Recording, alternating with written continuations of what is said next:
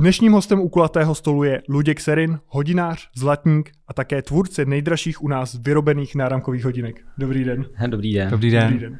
Kromě toho, jak jsem vás představil, tak vy jste také kandidát do nejprestižnějšího klubu výrobců hodinek. Je to tak? A, ano. A to jste kandidát od roku 2019. To je klub, kde je, myslím, jenom 27 nebo 29 členů Tak, teď a tam... 7 kandidátů. Tak. Jak se můžete stát tím členem vlastně z toho kandidáta? Úplně na začátek ještě bych se vrátil k té myšlence těch nejsta- nejdražších hodin Hmm. v České republice. Zážíte na informaci z roku 2012, která už jako dávno není aktuální. A ty hodinky v té době byly nejdražší, ale dneska už ten projekt, se kterým jsem se právě prezentoval na, tom, na, na Bazilej a dostal jsem se právě do téhle prestižní skupiny, tak eh, ten už je, ten je mnohem, mnohem dražší. Ale to už nebylo ventilováno jakoby, jakoby nejdražší hodinky.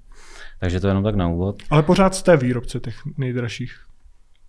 Uh, ten to byl původní, to byl jeden kus. To byl- to byl ten- jeden kus. To byl Ale- jeden kus, který byl vyrobený v tom roce 2012 a dneska už se vyrábí, dneska už vyrábí mnohem dražší hodinky v podstatě. Takže, takže takhle. ale vy, vy je vyrábíte. Já, Takže pořád, pořád jste ano, jako ano, výrobce těch ano, u nás ano. nejdražších hodinek. Ano, dá se to tak říct.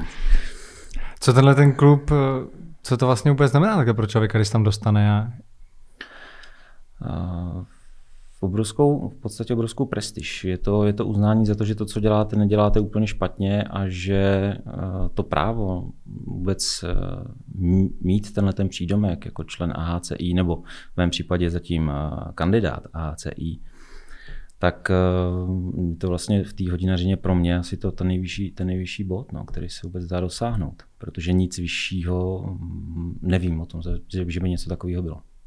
A jak se z toho kandidáta můžete stát tím členem, protože vlastně už jsou to dva roky, co jste tím kandidátem. Tak eh, v okamžiku, kdy dostanete možnost stát se kandidátem a když jste vlastně přijat do té skupiny na pozici kandidáta, tak máte dva až tři roky podle toho, jaká je situace, jak vlastně pracujete, co děláte, kde jste v jakési zkušební době, kde vy v podstatě obhájíte tu svoji práci, to svoje dílo, aby to nebyl jenom takový výstřel, kdy se vám něco povedlo, ale víc už jako toho nezvládnete. Takže na základě toho, co děláte dál, ty další dva, dva až tři roky, tak se dostáváte, zase, zase procházíte hlasováním a v případě, že vás většina schválí jako, jako člena, tak se stanete členem.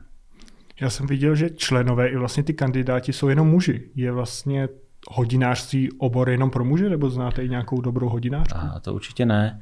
Eh, Je to pár let zpátky, kdy Eva Lube, eh, žena, která vymyslela velice, velice zajímavé hodinky, tak byla na pozici kandidáta a nakonec strany prošla do toho druhého kola.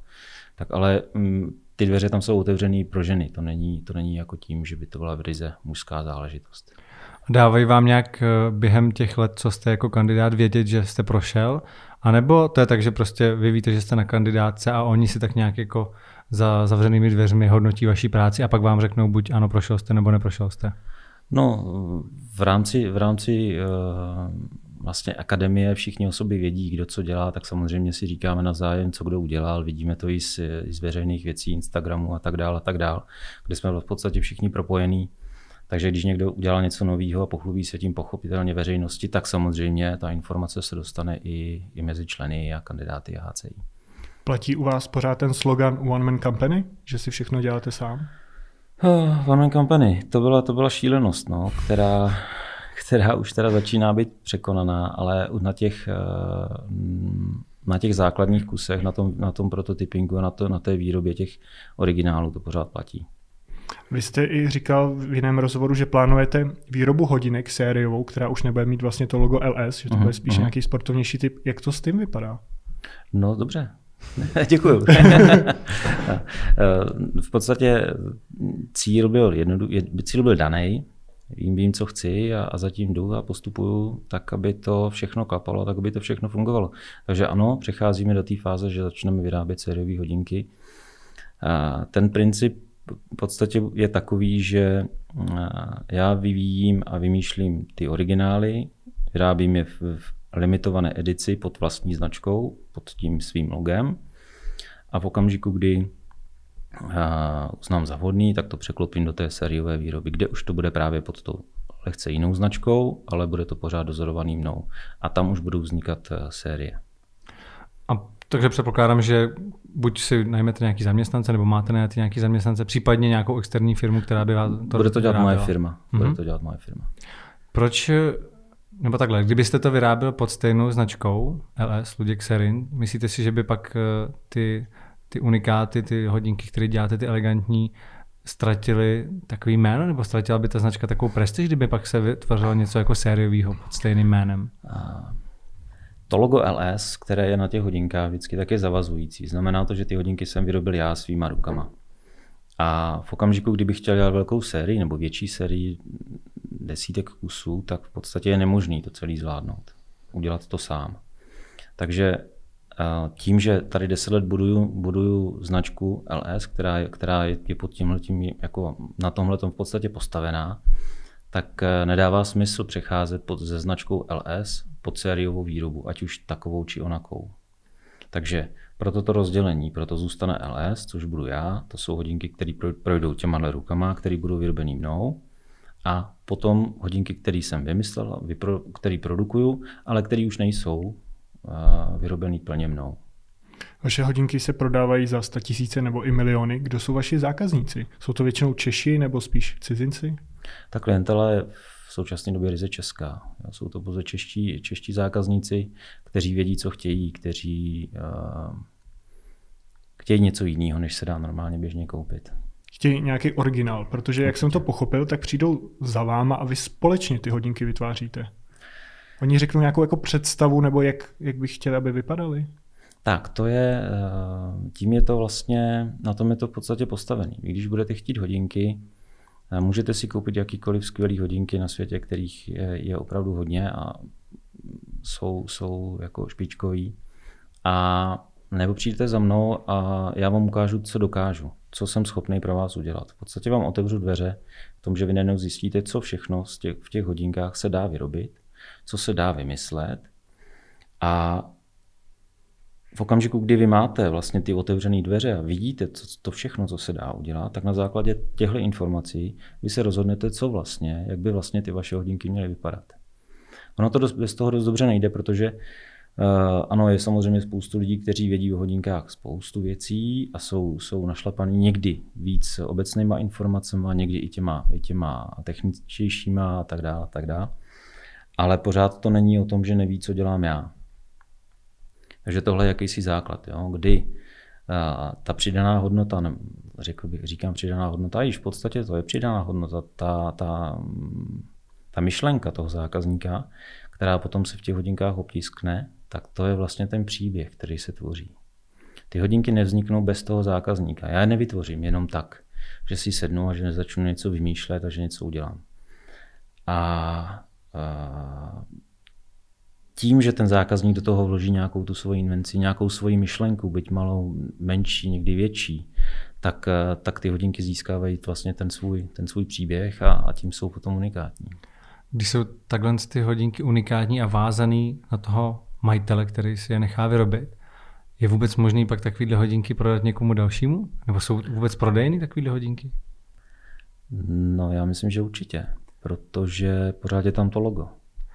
No ale zase tam nebude ten příběh. Plácnu, kdybych já si teď koupil hodinky, které někdo bude někde prodávat mm. na mhm. internetu, že se nechá od vás vyrobit a už, už třeba je nechce, tak eh, pro mě nebudou mít ten význam. A říkám si, že ano, budu mít drahé hodinky, kvalitní, ale, ale nebude tam to, to podle mě kvůli čemu se chodí lidi za váma. Mm, rozumím. Když si vezmete jedny z prvních hodinek, který jsem, který jsem dělal, který jsem vyrobil, tak to bylo v době, kdy mě nikdo neznal. Nikdo nevěděl o tom, že jsem, že někdo někde v Mohelnici, kdo vyrábí hodinky, buď takový či onaký. Ale už tehdy, už tehdy tam to LS bylo. A dneska po 13 letech se bavíme o tom, že ano, je tady nějaká skupina nějakých, eh, nějakých 37 lidí, dejme tomu, na světě a tenhle ten člověk do nich patří. Tak už ta hodnota toho, toho loga v těch prvních hodinkách podle mě bude trošičku jiná. Už to bude mít malinko jiný, malinko jinačí charakter, vůbec ty hodinky jako takový. A tohle si myslím, že je vlastně ta hodnota, která se potom přidává, která vlastně potom uh, je prodejná. Já jsem našel dokonce na, inzera, eh, na internetu jeden inzerát, kdy se prodávaly vaše hodinky, ty slavné asi pro pana Karla v přepočtu za 6 milionů korun, 200 tisíc liber. Je to možný, nebo to byl nějaký falešný inzerát? Je ta cena, jsem si říkal, ta odpovídá tomu, že by to byl opravdu ty, ty ráné hodinky, ale říkal jsem si, jestli je to možný, že by pan Karel prodával tyhle ty ne, hodinky. Ne, ne, ne. Uh, určitě. Uh, Byla to Anglie? Bylo to jo, z Anglie? Jo, no, bylo. No, no. Anglie, v Anglii je The Limited Edition, je to, to jediná, to je, ono, je, to, je to, s tím člověkem osobně se známe, poznali jsme se tenkrát v Bazileji a mimochodem jeho rodina pochází z Prahy. Jo, jeho příjmení je Tomajer, takže jeho rodina vlastně tady, tady taky něco znamená. Dneska funguje v, pra- v Londýně. Má tuhletu, uh, tuhletu značku a prodávají úzce specializované limitované hodinky. A to, co jste viděl, tak to je ano samozřejmě car rotation, to jsou hodinky, které jsou dneska fyzicky vyrobené, je tam fotka těch jedných jediných a funguje to tak, že v okamžiku, kdy vy, pro ně, pro, kdy vy o ně projevíte zájem, tak vám budou vyrobený. Hmm. Jo, ale není to tak, že by jich někde leželo 10 a, a čekalo se na prodej. To v žádném případě. Jo. Ale i když se bude vyrábět Karel znovu, když, když bych vyráběl Car Rotation číslo 1, protože ty, co existují, jsou 0,0, tak budu chtít, aby ten zákazník mi řekl, co do nich jako chce něco navíc. Protože tím, že já ty hodinky nebudu vyrábět z dílů, které už jsou vyrobené, ale z dílů, které teprve budu vyrábět, tak já jsem schopný modifikovat je tak, aby, aby odpovídali potřebám toho dotyčního člověka jako v rámci toho příběhu. Tohle je teda asi jedna možnost, jak najít kupce. Jaký jsou jiné, jiné způsoby marketingu pro vás, když vyrábíte takto unikátní a drahé hodinky? No, tenhle ten, tenhle ten typ marketingu je pro mě taková zkouška. Já jsem nikdy marketing nedělal. Nikdy jsem, nikdy jsem nedělal nikde reklamy a i když dostávám spoustu nabídek z časopisů, eh, pojďme spolupracovat a teď se omlouvám těm časopisům, oni to myslí samozřejmě dobře. Eh, pojďme spolupracovat, eh, kupte si od nás prostor, kde my vám za cenu desítek tisíc zaplatíme jednu stránku, tři stránky, deset stránek, nebo to jedno tak eh, pro mě to vlastně není marketing. To, že, to, že, to, že někde něco dám do, do časopisu a zaplatím za to, očekávám něco zpět a ono to nemusí přijít. Jo. A nebo může, tohle to neumím, proto to nedělám. Dělám jenom to, co umím. Jo. Takže mm, jde to pomalejc, ty lidé si musí říct o tom, co dělám, jak to dělám a potom přicházejí spíš jako, spíš jako z pusy do ucha, než, než časopisu. Už kolega zmiňoval Car Rotation, ten unikátní strojek, na kterém jste tuším pracoval dva roky na těch hodinkách, tak eh, jsou ještě nějaké jiné možnosti toho, jak vytvořit unikátní strojek, kromě toho za běžného, co je asi nejčastější, že nějak prostě běží nějaký mechanický strojek, pak byste vytvořil ten, který tam celý rotuje, tak máte v hlavě už nějaký další nápady, jak by to mohlo fungovat, případně jestli máte ještě něco dalšího takového už vyrobeného.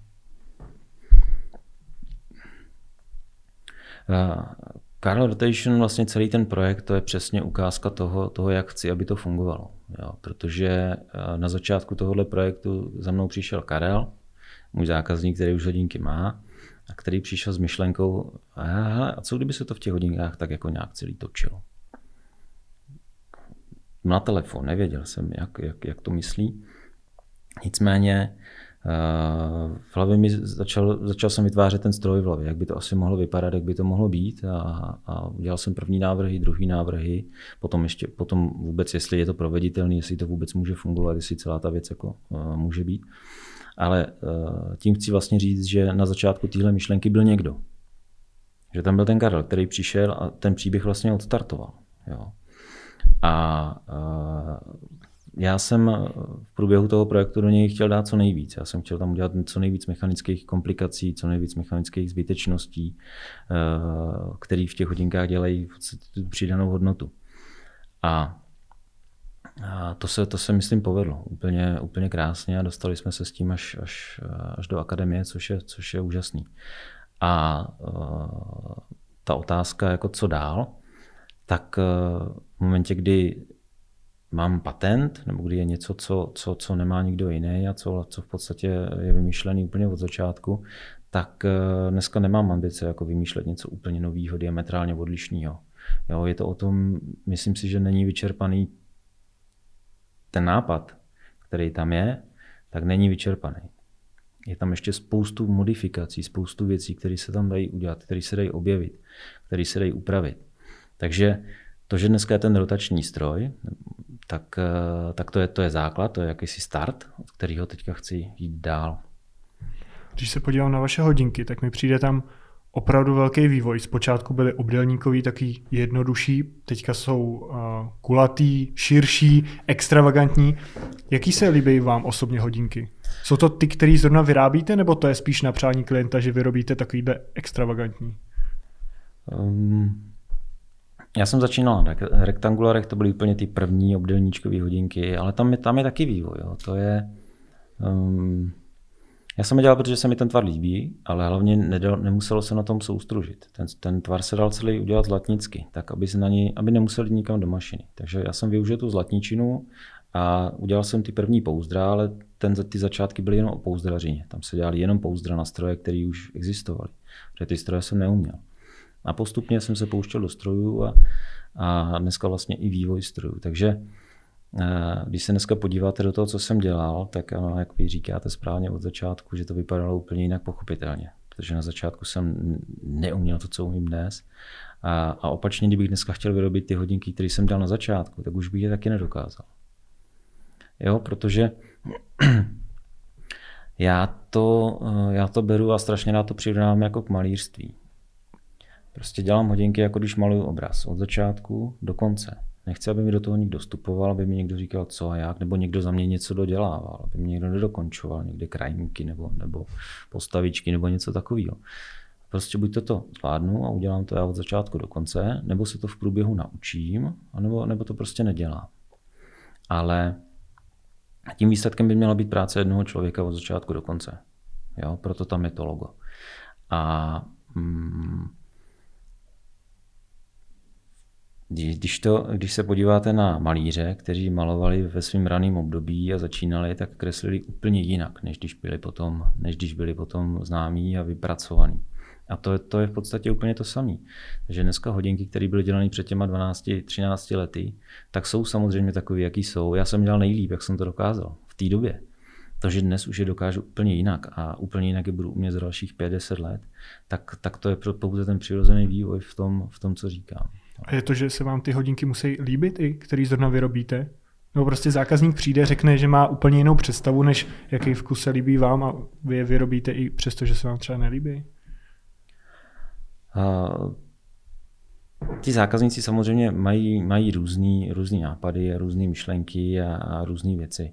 Je potřeba, aby tam ta myšlenka jeho zůstala ale aby eh, korespondovala s tím, co je vůbec reálný a co má nějakou, nějakou mm, teď, to, teď to řeknu blbě, nějakou úroveň, nebo nějakou, co nějak dobře vypadá. Jo? Musí to prostě nějak dobře vypadat. A to kritérium teda bohužel je, je na mě, takže musí se to líbit mně. Takže nevyrábím hodinky, které by se mi nelíbily, ale uh, musí se líbit primárně zákazníkovi a musí, to být, musí tam být ta moje ruka. Měl bych, měl bych uh, se za ně nestydět potom. Kde jsou ty hranice, nebo jsou vůbec nějaké hranice, když takhle přijde zákazník za váma s nějakou myšlenkou, anebo plácnu, kdybych přišel já a řeknu, že chci v hodinkách, aby mi tam, nevím, bublala modrá kapalina vedle toho strojku a zároveň tak jestli je něco takového možného, nebo byste řekl zase, tak nevymýšlej blbosti a zůstaneme u mechanických částí. V tomhle si myslím, že bublající kapalina nebo něco, jak vy říkáte, ano, se asi, asi dá udělat a v případě, že přijdete a budete mě dostatečně motivovat, tak se do toho pustíme. Jo. Protože ono ve finále, jako ve finále ty peníze jde taky. Jo, protože ono to jinak dělat nejde. Jo. Ale když to vezmeme, když to vezmeme dobře, ty hodinky, říkal jste miliony, ano, tam ty peníze opravdu jsou, ale když si vezmeme toho Karla, tak to jsou peníze rozprostřený do dvou a půl let. A uh, já ty, ten, ten projekt v podstatě mám vždycky udělaný tak, aby uh, na konci toho projektu, abych byl lehce, lehce plus, ideálně nula. Z pravidla to bývá lehce minus. Ale to, co mi zůstane z toho celého projektu, je ten jeden kus, to, co se kolem mě děje, a ten, ten, ten štos těch papírů a dokumentů a těch zkušeností, které jsem z toho získal. Že to je vlastně to, co já z toho získávám. A to je to, co já z toho mám. A to je to, co se teď začíná překlápět do toho, že vlastně já ty složky vezmu a dám je do výroby. Ale už to nebudu vyrábět já.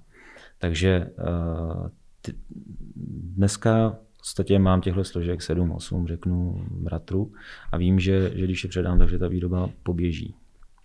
Zmiňoval jste, že nechcete, aby vám někdo zasahoval do toho toho produktu, těch hodinek. Tak řemínky si necháváte dělat sám, nebo ty kupujete? Obligátně, samozřejmě. Eh, řemeny, skla, některé mechanické díly samozřejmě neuděláte. Jo. Je, to, je to nesmysl, že tohle to vždycky nakoupíte nebo si necháte udělat. Víte, že výroba nějaký součástky, když ji budete, když budete vyrábět ručně, tak vám zabere nějaký čas, nějaký úsilí, ale můžete si ji nechat udělat jednodušším způsobem za zlomek času a tak dále. A tak dále. A to jsou dílčí věci, kde vy tu součástku, eh, i když potom nakonec máte, tak vy stejně musíte věnovat spoustu času, aby ta součást vypadala a byla funkční tak, jak vy, vy ve finále potřebujete. Jo. Řemínky děláte z kůže luzienského? Ne, nedělám, nedělám. nedělám. A, tak kupujete tu jo, kůži jo, jo, jo. z luzienského krokodýla, je to tak? To jsem se někde dočetl. Je to možný. Já na každý ten řemen používám trošku někoho jiného jako výrobce a někdo, někdo používá tyhle ty krokodýly. A jsou tady šikovní, myslím, že dva kluci, kteří to dělají velice hezky. A, já právě myslím, jestli nemáte výhradně jenom vlastně tu, ne, tu kůži ne, toho daného krokodýla, ne, ne, ne, že to je někde jako ne, kvalitou ne, třeba, třeba jinde. Ne, ne, ne. V tomhle tom nejsem vyhraněný, já v podstatě beru ten, ten, ten řemen, ano, je součástí hodinek, měl by s těma hodinkama korespondovat, to určitě jo, ale nelpím na tom, že to musí být přesně to či ono. Pokud ten zákazník samozřejmě má tenhle ten požadavek, tak určitě, ale, ale pokud ne, tak, tak uh, vyžaduju kvalitu a aby to, aby to hrálo s těma hodinkami. A odmítl jste už někdy zákazníka, který přišel, měl třeba ty dané peníze, tam problém nebyl, ale třeba představa vůbec nekorespondovala s tím, jaký hodinky děláte, anebo je chtěl jenom jako investici a vůbec neměl k tomu žádný vztah? Hmm. Hmm, hmm. Stává se to, že k vám zrovna chodí ty zákazníci, kteří řeknou, mě to je jedno, jak ty hodinky budou vypadat, hlavně aby měli co největší cenu a za pár let jsem je prodal dale, daleko víc. Uh, jsou zákazníci tohohle, tohohle typu, ale abych pravdu řekl, ve finále, když potom už se o tom bavíme jako do hloubky, o tom, jak by ten projekt, jak by celý ty hodinky měly vypadat, tak ten člověk většinou si uvědomí, že vlastně to není to, co úplně chce. Jo, tam musí to, musí to, být, musí to proběhnout v nějakým nějaká symbioza. Prostě musíme si rozumět, musíme vědět, že to chceme a v okamžiku, kdy on pochopí mě, co já pro něj jsem schopný udělat, tak, eh, tak to potom funguje. Když to nepochopí, tak většinou nemá důvod nebo nemá tu chuť jako v tom pokračovat. A mají potom na běžný denní nošení ty hodinky, když jsou takhle drahý ty zákazníci? Jo, no. Mám, mám zákazníka, mám zákazníka s chodou okolností na, na, na, stejný model hodinek, co nosím na ruce, tyhle ty jsou jenom troje. A když jsme dokončovali ty, ty třetí, tak, eh, tak to měly být hodinky, které budou jenom jako na slávu, jenom na parádu, které se budou nosit jenom občas. A já jsem je tak taky dělal, oni byli celé jednoduše, prostě tak, aby nebyly to pracovní hodinky, ale to, že ty hodinky dneska, dneska jsou nošený dnes a denně a běhají po stavbách a fungují a fungují v tomhle režimu, tak, eh, tak vždycky akorát vidím telefon, že mi volá a říkám, tak, tak co to bylo, co to bylo dnes. No, víš, já jsem s něma to a tohle, tak to pošli, to opravíme, není to problém. A, takže eh, Byť ten projekt, ty hodinky měly být původně jako investicí nebo měly být jako něco krásného, co bylo ležet někde v polici, tak ve finále se staly běžným předmětem, běžné, běžné funkce. A já jsem rád, protože hm, hodinky by se měly nosit a měly by, měly by dělat radost. A co byste to přizpůsobil, kdyby, eh, kdybyste už od začátku věděl, že to budou pracovní hodinky? Co byste tam změnil? Hmm, a třeba v, úplně v základu ty hodinky, co dělám, tak, eh, tak je dělám nějakou základní vodotěsnost. To znamená, když si opláchnete ruce, tak ta voda se do nich nedostane. Jo. Dává, se tam, dává se tam sklo mm, safírový, ale třeba tenčí. Jo, v okamžiku, kdy vím, že to jsou čistě oblekovky, tak si můžu dovolit ten sklo, můžu si dovolit, dejme tomu, nižší tu vodotěsnost, těch 5 atmosfér. V okamžiku, kdybych věděl, že ty, že ty hodinky půjdou do, týhle, do, do, do tohohle procesu, tak, eh, tak to trošičku upraví. Nicméně pořád se jedná o zlaté hodinky a, a svým způsobem to zlato je jakoby limitující a, a nesvědčí to těm hodinkám. Jsme na začátku zmiňovali, že chcete rozjet tu sériovou výrobu nebo už rozjíždíte výrobu těch sportovních hodinek. Tak proč zrovna sportovní? Ne, ne, ne, sportovních ne. ne, ne, ne. Ale měla to být nějaká sportovní kolekce? Uh, možná, možná, že i, možná, že i sportovní. Jo, mm-hmm. Možná, že i sportovní, jo, ale uh, jako nebude to primárně sportovní. Tak, jak jsem říkal, bude to překlopení těch složek, těch, uh, těch projektů, které dneska jsou, tak se překlopí, vezmou se a začnou se vyrábět sérově s jinýma, mm-hmm. s, s, s, s lehkýma úpravama. Nicméně, udělat hodinky ve sportovním stylu zase není takový problém, protože v okamžiku, kdy vezmete stroj, který už máte, tak ho, tak ho pouze zabalíte v vozovkách, zabalíte do, do pouzdra, který vydrží a který bude vypadat jako sportovní a vlastně s tím sportovní hodinky máte. Ten stroj jako takový je vždycky eh, identický. Takže ten strojek může být vlastně úplně stejný jako v těch elegantních? Jo, určitě. Určitě, určitě. To je, je, to, je to jako, dobře, je to jako motor v autě, ten vám bude jezdit v takovém nebo fonakým autě, furt, je, furt se jedná o stejný motor. Mm-hmm. Co je pro vás největší investice při výrobě těch hodinek? Jsou to ty drahé kovy, drahokamy diamanty nebo ty speciální nástroje, které potřebujete na tu výrobu těch unikátních hodinek? Hmm, to je různý, protože každý hodinky potřebuje něco jiného. Někdy, eh, třeba jedný z těch prvních hodinek, tam, tam bylo tam byl nejdelší a nejdražší ten čas vůbec na to přijít, vůbec jako udělat tu první věc. Dnes už vím, jak pracovat, eh, jak pracovat s tím, eh, dejme tomu, mm, inženýr, jak, jak, to vlastně, jak to vlastně postavit, ty hodinky, jak je, jak je navrhnout, jak je zkonstruovat. Ale třeba v případě Karla tam bylo spoustu naprosto nových věcí, které se museli napřed vyzkoušet. Takže napřed otestovat, jestli vůbec to, co jsem si vymyslel, je reálný, jestli to vůbec jestli to půjde, jestli, jestli funguje to či ono a tak dále. A, tak dále. a potom samozřejmě přípravkování to je nejdražší záležitost nebo nej, největší podíl té práce vytvořit přípravek na to, abyste tu věc udělal perfektně.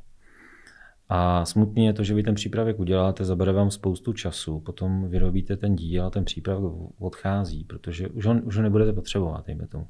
Do okamžiku, než budete ten, ten, ten projekt duplikovat a dělat, dejme tomu, v případě Karla znovu. V případě, že se najde někdo, kdo ho bude chtít. Jo, ale uh, i tenhle ten čas musel být započítaný samozřejmě do, tě, do té výroby těch toho prvního kusu, protože jinak by nezvnik. A zvládnete vyrábět víc různých hodinek současně? Nebo ty dva roky, co jste vyráběl Karla, tak jste vyráběl jenom tenhle ten daný model? Eh, primárně se zabývám vždycky jedním projektem, že se, že se dělá jeden projekt, vedle toho eh, samozřejmě jsou, jsou různé další drobnosti, ale není to, není to jako, že by, že by se vyráběly dvoje hodinky současně. Jo. Třeba v případě Karla, pardon, že vám do toho skáču, eh, tam to, tam to bylo tak, že v jedné fázi jsem Karla vypnul na tři měsíce a pokračoval jsem, udělal jsem jiný projekt a zase jsem pokračoval v tom Karlovi. Jo, že tam, tam se to takhle odfázovalo, jo, ale ne, dvoje, tře, dvoje nebo troje zaraz nevyrábím, určitě.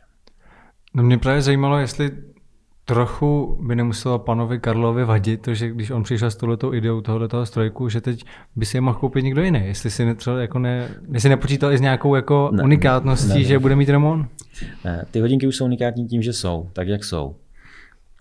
A tohle byla věc, která se řešila úplně na začátku toho projektu. Bude existovat jenom jeden jediný kus a šluz, anebo budeme vyrábět dál nějakou, nějakou edici. Klidně vyrábějme, já chci jedničky, chci, aby to vypadalo tak, jak to, tak, jak to vypadat má. Jo? Takováhle byla domluva, takhle to vlastně je. A uh, i když teďka ten Karel existuje a ten Karel funguje, tak já už dneska mám vyprojektovaný spoustu drobných detailů, který by se na tom původním dali vylepšit, takže v okamžiku, kdybych dneska měl vyrábět druhýho, tak ho udělám malinko jinak. Některé součástky, některé díly budou malinko jiný, budou vylepšený v jakési verzi 2. A, takže ani tak by nebyly stejné ty hodinky. Sdílel jste takhle svůj progres během toho procesu výroby, ať už to byl Carl Rotation nebo jakýkoliv jiný strojek, Eh, se světem, nebo jste si to jako tak schovával pro sebe, aby vám to náhodou nikdo třeba neukradl? Uh, ten, ten Karel, no, tam je to těžký, no, protože uh, já jsem vůbec nevěděl, jestli ten Karel bude fungovat. Jo, tam to bylo tak, že vy vezmete projekt, který si vymyslíte, který má, v hlavě vám funguje, v hlavě myslíte, že, že, myslíte, že to bude fungovat a mělo by to fungovat, ale vůbec nevíte, jestli to tak bude v reálu. Takže v okamžiku, kdy vy uh, potřebujete nějakým způsobem pomoct, tak se nechcete na nikoho, na nikoho jako obracet, jo, protože, protože jako nevíte, jako je to vůbec reálný, bude to vůbec, je, má, jo, funguje, bude to fungovat, nebude to fungovat. Jo, takže mm, nezdílel jsem to absolutně s nikým. Jo, všechno jsem tam řešil sám, potřeboval jsem tam, potřeboval jsem tam nějakou dobu pomoc fyzikou, protože mi tam eh, se strašně ztrácela energie, vůbec jsem netušil kde. A po mm, asi po dvou měsících nebo po měsíci a půl nebo po jak dlouhé době, tak na to při, jsem na to přišel. Jo. Prostě tady Takže ani s tou fyzikou jste se neradil s někým? Nebo? Ne, neradil, hmm. nakonec ne. Nakonec, nakonec prostě jsem to, jsem to rozlousknul. Mě napadlo jako první právě, protože už logicky jako z principu věci, že když se otáčí celý ten strojek, tak automaticky jako je asi potřeba víc energie, než když se jako otáčí jenom nějaký ty součástky v něm. Takže právě proto asi nějaká jako pružinka, že, která to normálně pohání, tak, eh, tak musí být už jako automaticky nějak silnější, protože točí vlastně mnohem těžší, těžší věcí. To jo, to jo, to samozřejmě ano. To, to, to uvažujete správně a takhle to vlastně je. Ale u běžných hodinek vám přichází energie z bodu A do bodu B a nic mezi tím není. Ale u Karla je to tak, že vám jde energie z bodu A do bodu B, tam se vám dělí, odchází do bodu C, do bodu E a, po, a musí pokračovat do bodu F.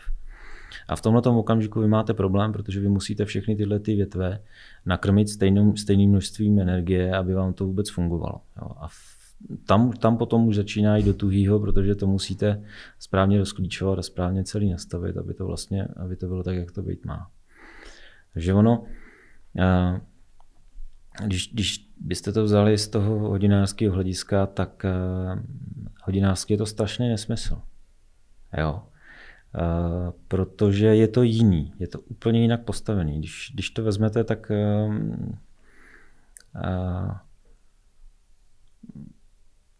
když si vezmete hodinářský pravidla nějaký, tak jak jsou napsané, tak jak jsou udělané, tak jak se jim všichni nebo většina hodinářů světových drží, tak ty hodinky jsou strašně podobné. Je to jako s aerodynamikou u auta. Když chcete, aby ty hodinky dobře chodily, tak je to jako mít co nejnižší aerodynamiku. Takže vy musíte podlehnout nějakým zákonům, aby to všechno bylo, aby to bylo všechno jako OK. Ale vyleze vám z toho auto, který je strašně podobný tomu vedlejšímu. No proč? No protože máte stejně koeficient tření. Že? Nebo chcete, chcete to mít stejně. A mm, tohle je vlastně, ten Karel to je vlastně takový, takový Gčkový Mercedes. To je prostě krabice, která vůbec ironikou tam to kašle, prostě vypadá tak, jak vypadá. Ale proto může být tak unikátní, proto může být tak jiný. Protože na to všechno mm, to neřeší. V podstatě neřeší tu aerodynamiku, ale proto může vypadat tak, jak vypadá. Starý auta, co byly, tak byly nádherný, protože to neřešili. Protože prostě se řešilo to, aby to auto bylo hezký a ne, aby bylo, ne, aby bylo aerodynamický. Takže takhle to nějak asi, asi, asi vidím. No. A v jakou chvíli zjistíte, že to teda půjde? Je to, když si uděláte tu simulaci na počítači, nebo ten 3D model z 3D tiskárny, nebo až když ve chvíli už je to v tom malém pouzdře? Kdy je ta chvíle, kdy si řeknete, tak jo, půjde to? Co předáváte tomu zákazníkovi? Model v počítači? Takže až to máte hotový, Až to, až to teprve funguje, až to celý běží, tak teprve potom zjistíte, jo, funguje to. Ten počítač, to že, to, že vám to funguje v počítači, neznamená vůbec nic. To, že vám funguje model, je nějaký dílčí jako věc, jakože dobře, ale furt to nejsou ty, ty koneční hodinky. Takže se to stává, že na počítači to vypadá, že to všechno bude v pohodě, v tom velkém modelu taky a pak. Proto se dělají ty testy, proto hmm. se to musí všechno zkoušet, proto to musí být všechno otestované. A um, největší, největší zkoušku je praxe. Že jo? V okamžiku, kdy vy ty hodinky vyrábíte nějaký, nějaký ten rok a máte nějakých uh, x tisíc kusů vyrobených, potom zjistíte vlastně, kde ještě máte mezery, kdy ještě můžete ty hodinky vylepšit a kdy ještě můžete dělat lepší. Je ještě někdo v České republice, kdo takhle vyrábí hodinky stejně jako vy? Jsou tady kluci, kteří dělají hodinky, určitě. Jo. Nevím, Taky... jestli takovým způsobem jako já, ale vyrábějí. Já jsem někde čet, že vaše první hodinky, co jste kdy měl, byly primky. No určitě, a kdo ne? No, vy už možná ne, ale my, ale my jsme všichni měli primky. Hmm. Já jsem teda nějaký primky samozřejmě ještě mám, jo, takže, takže určitě, určitě primky. Já jsem měl první Citizeny. To byly první, co jsem No, měl. tak vidíte, to už, to už byla jiná liga. to už byla jiná doba. a moje, moje poslední hodinky jsou teď primky, které jsem si koupil, takže... Jo, spoustu lidí se k tomu hmm. vrací hmm. zase, prostě ta věc je hezká, má, má, hmm. má to historii a funguje to, je to, je to takový uh, srdcařský. Jo. Uh, ty moje hodinky, vlastně ty, co vycházejí, tak ty vycházejí taky z Primek. Jo. Takže vlastně ty základní věci jsou, jsou převzatý z Primek a ta architektura toho stroje je moje. Jo, a to postupně jako přechází dál a dál. Jak vy se díváte na ten vlastně souboj, nebo že jsou ty dvě značky Prim, jedna ta teda originální, co, co by měla mít pořád výrobu v České republice a ta druhá, co taky používá to jméno Prim, ale ta výroba by měla být teďka hlavně teda z azijských zemí. chcete, fakt chcete vědět můj názor. no jasně. Úplně na tvrdo. No. Já do toho nevidím. Nevím, jak je to, nevím, jak je to udělané, nevím, jak je to právnicky. Samozřejmě právně se budou chtít obě dvě značky, obě dvě značky budou chtít uh, mít to, uh, to privilegium mít to jako jediný. A podle mě tady vznikla, vznikl problém už, už někdy, už někdy kdysi, kdy, kdy vlastně vzniklo ve Štemberku, ve Štemberku jako, kdy komunista vytvořil hodinářskou firmu ve Štemberku, kde se vyráběly budíky a, a později a vlastně udělal detašovaný pracoviště v Novém městě nad Metují, kde začal vyrábět hodinky. Jo. A, a to, jestli mezi sebou měli vyřešený značky, jako komu patří ta značka, komu patří ta značka, to nikdo neví a to je, to je asi dneska předmětem toho sporu. A po revoluci v podstatě Štemberg koupil jeden majitel a druhý majitel zůstal v Novém městě nad Metují. A odtud je celý, celý problém. Jo. Takže ano, hodinky se historicky vyráběly vždycky v Novém městě nad Metují. To je, to je daná věc. Přesto nedělák. A uh, v,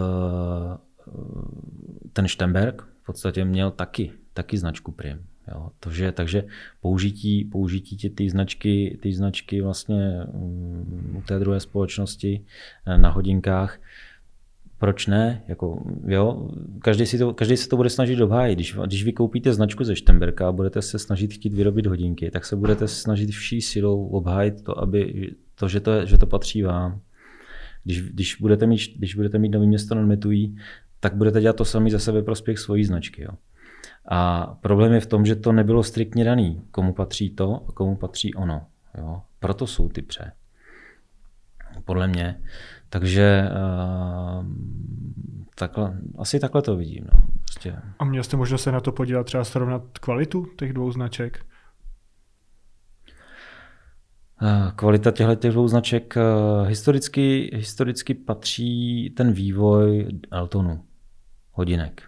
Jo to, že, eh, to, že vlastně mm, ta druhá firma eh, vyrábí dneska hodinky z dovezených dílů nebo z dílů, které jsou většinou dovezeny a tady smontovány, byť, byť to tak je nebo není, to, to nevím, opravdu to, tohle, tomu nerozumím, ale pokud se podívám na stroj, jdeme tomu v, v těch primkách eh, ne z Nového města nad Metují, tak, tak je, je evidentní, odkud ten stroj je. Jo, všichni, všichni, kdo tomu rozumí, tak ví, odkud ten stroj se eh, pochází a kde se vyrobil. A jedno, jestli se tam smontoval nebo složil, nebo jestli se udělal tady, to, je asi pro mě, to asi pro mě není úplně jako důležitý. Uh, nicméně každý, každá ta značka má jinou kvalitu.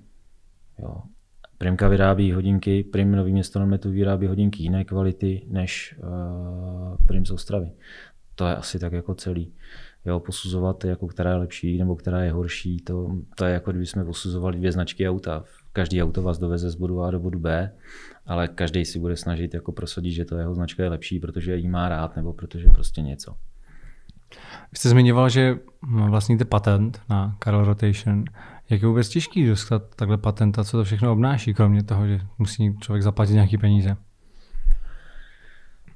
V případě, že No, těžký. Je to spíš dlouhý.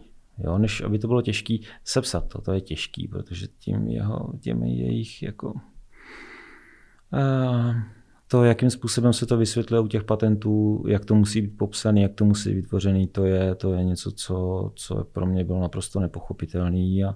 ale chápu, že, že to má nějaký systém a že to má nějaký řád. Jo. A člověku neznalýmu to může přijít, přijít hloupý pochopitelně. Takže to martyrium bylo jako to sepsat. Vůbec, aby jsme popsali ten stroj tak, jak to, co tam, tak, jak, tak, jak chceme.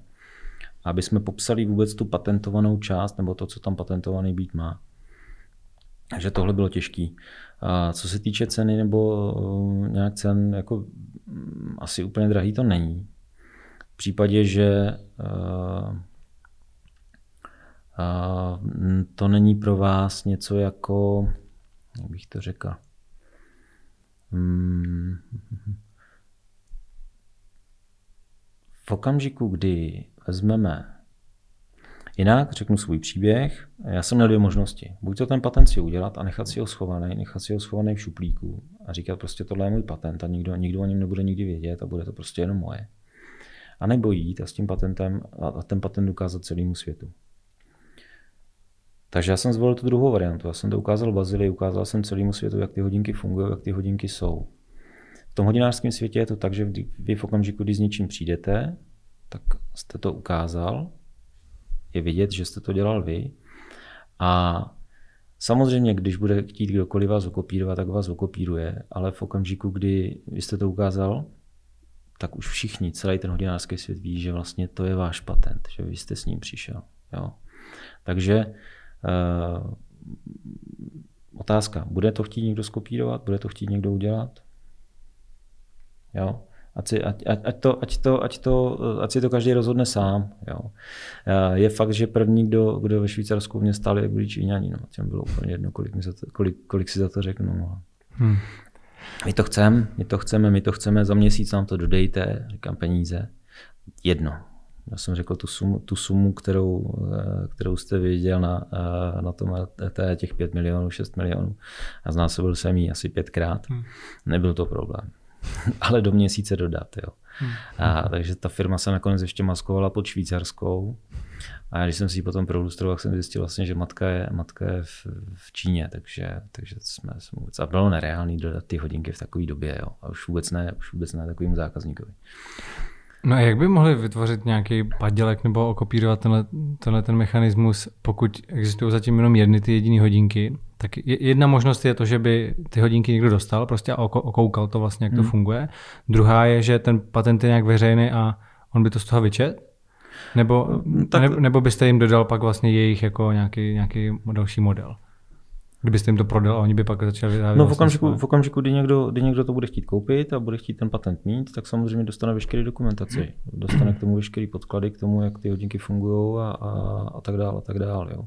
Ale v té podstatě ten systém, to patentování, ne, tam nebyl patentovaný to, jak ty hodinky vypadají, ale ta filozofie těch hodinek jo, což, je, což je něco diametrálně odlišného. Takže v okamžiku, kdy někdo okopíruje ty hodinky a nepochopí tu myšlenku toho, toho, toho patentu samotného, tak je to, tak je to zase trošku jako taky úplně jiný. No.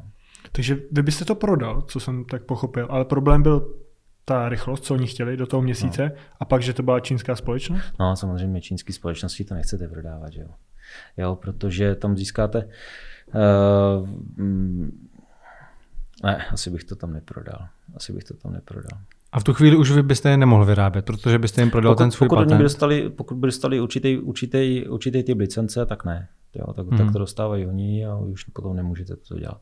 A z jakého důvodu byste to neprodal právě té čínské firmě? Je to nějaká v tom hodinářském světě, že Uh, Prestiže do té Číny no, to nechcete prodat? Ne, ne, ne, ale tak vemte si, že něco vytvoříte. Máte něco, co, nemá, co, co, co zatím se nepovedlo nikomu jinému. Dostal jste se s tím mezi, mezi, partu, mezi partu nejlepších jo? a pak to vezmete a celý to prodáte. Udělal byste to? No, nebo, ale vy jste říkal, ne, že byste to prodal. Vlastně. V tom, já jsem takhle, já jsem spekuloval v tím, jako že bych, eh, kdybych si řekl ty peníze, tak kde je jejich hranice, jako jestli by to dokázali, jestli by to dokázali za ty peníze koupit. Jo případě, to, a to, to bylo v době, kdy jsem si myslel, že to je švýcarská firma. Jo, až, pot, až posl, poté jsem zjistil, že to vlastně vůbec Švýcaři nejsou. A kdyby byla švýcarská, tak jste to asi prodal? Kdyby to byla švýcarská známá firma, bych to asi prodal. Přišla i nějaká jiná nabídka? Hmm. Nikdo jiný? Nepřišla, nepřišla. A proč to chtěli tak rychle do toho měsíce? No, abyste si to nerozmyslel, podle mě. Ale nevím, nemůžu, nemůžu jim to. to, je, to je zajímavý. Je pravda, že oni by pak asi z toho dělali třeba 100 tisíc no, kusů. No, to, to, no, ale ta myšlenka toho celého, že eh, vše, celý svět vyrábí všechno v Číně a nevidím důvod, proč by tam měli dělat i tohleto. A to, že peníze mají a mají jich obrovské množství, to, to, je, to je známá věc, ale, ale pro mě to končilo v okamžiku, kdy jsem věděl, že, to, že, že, že ta matka je čínská, takže, takže tam už to potom nedávalo smysl. Ano, v případě, kdy, to, kdy přijde švýcarská firma, řekne, ale nám se to patent líbí, my to chceme, my to chceme vyrábět, pojďme se nějak dohodnout, tak si samozřejmě rád domluvím. To vůbec, to vůbec není problém. Ale dneska, když si to vezmete, tak každá švýcarská společnost zaměstnává tým lidí, který jim vymýšlí nové věci. Který je tam od toho, aby jim vymýšlel nové věci a nové patenty a, a tohleto. A ti lidi jsou tam placení ne rok, ale můžou být placení klidně 10-15 let. A tahle ta firma potom koupí něco od někoho jiného, když na to má celý tým. Jo, rozumíte mi?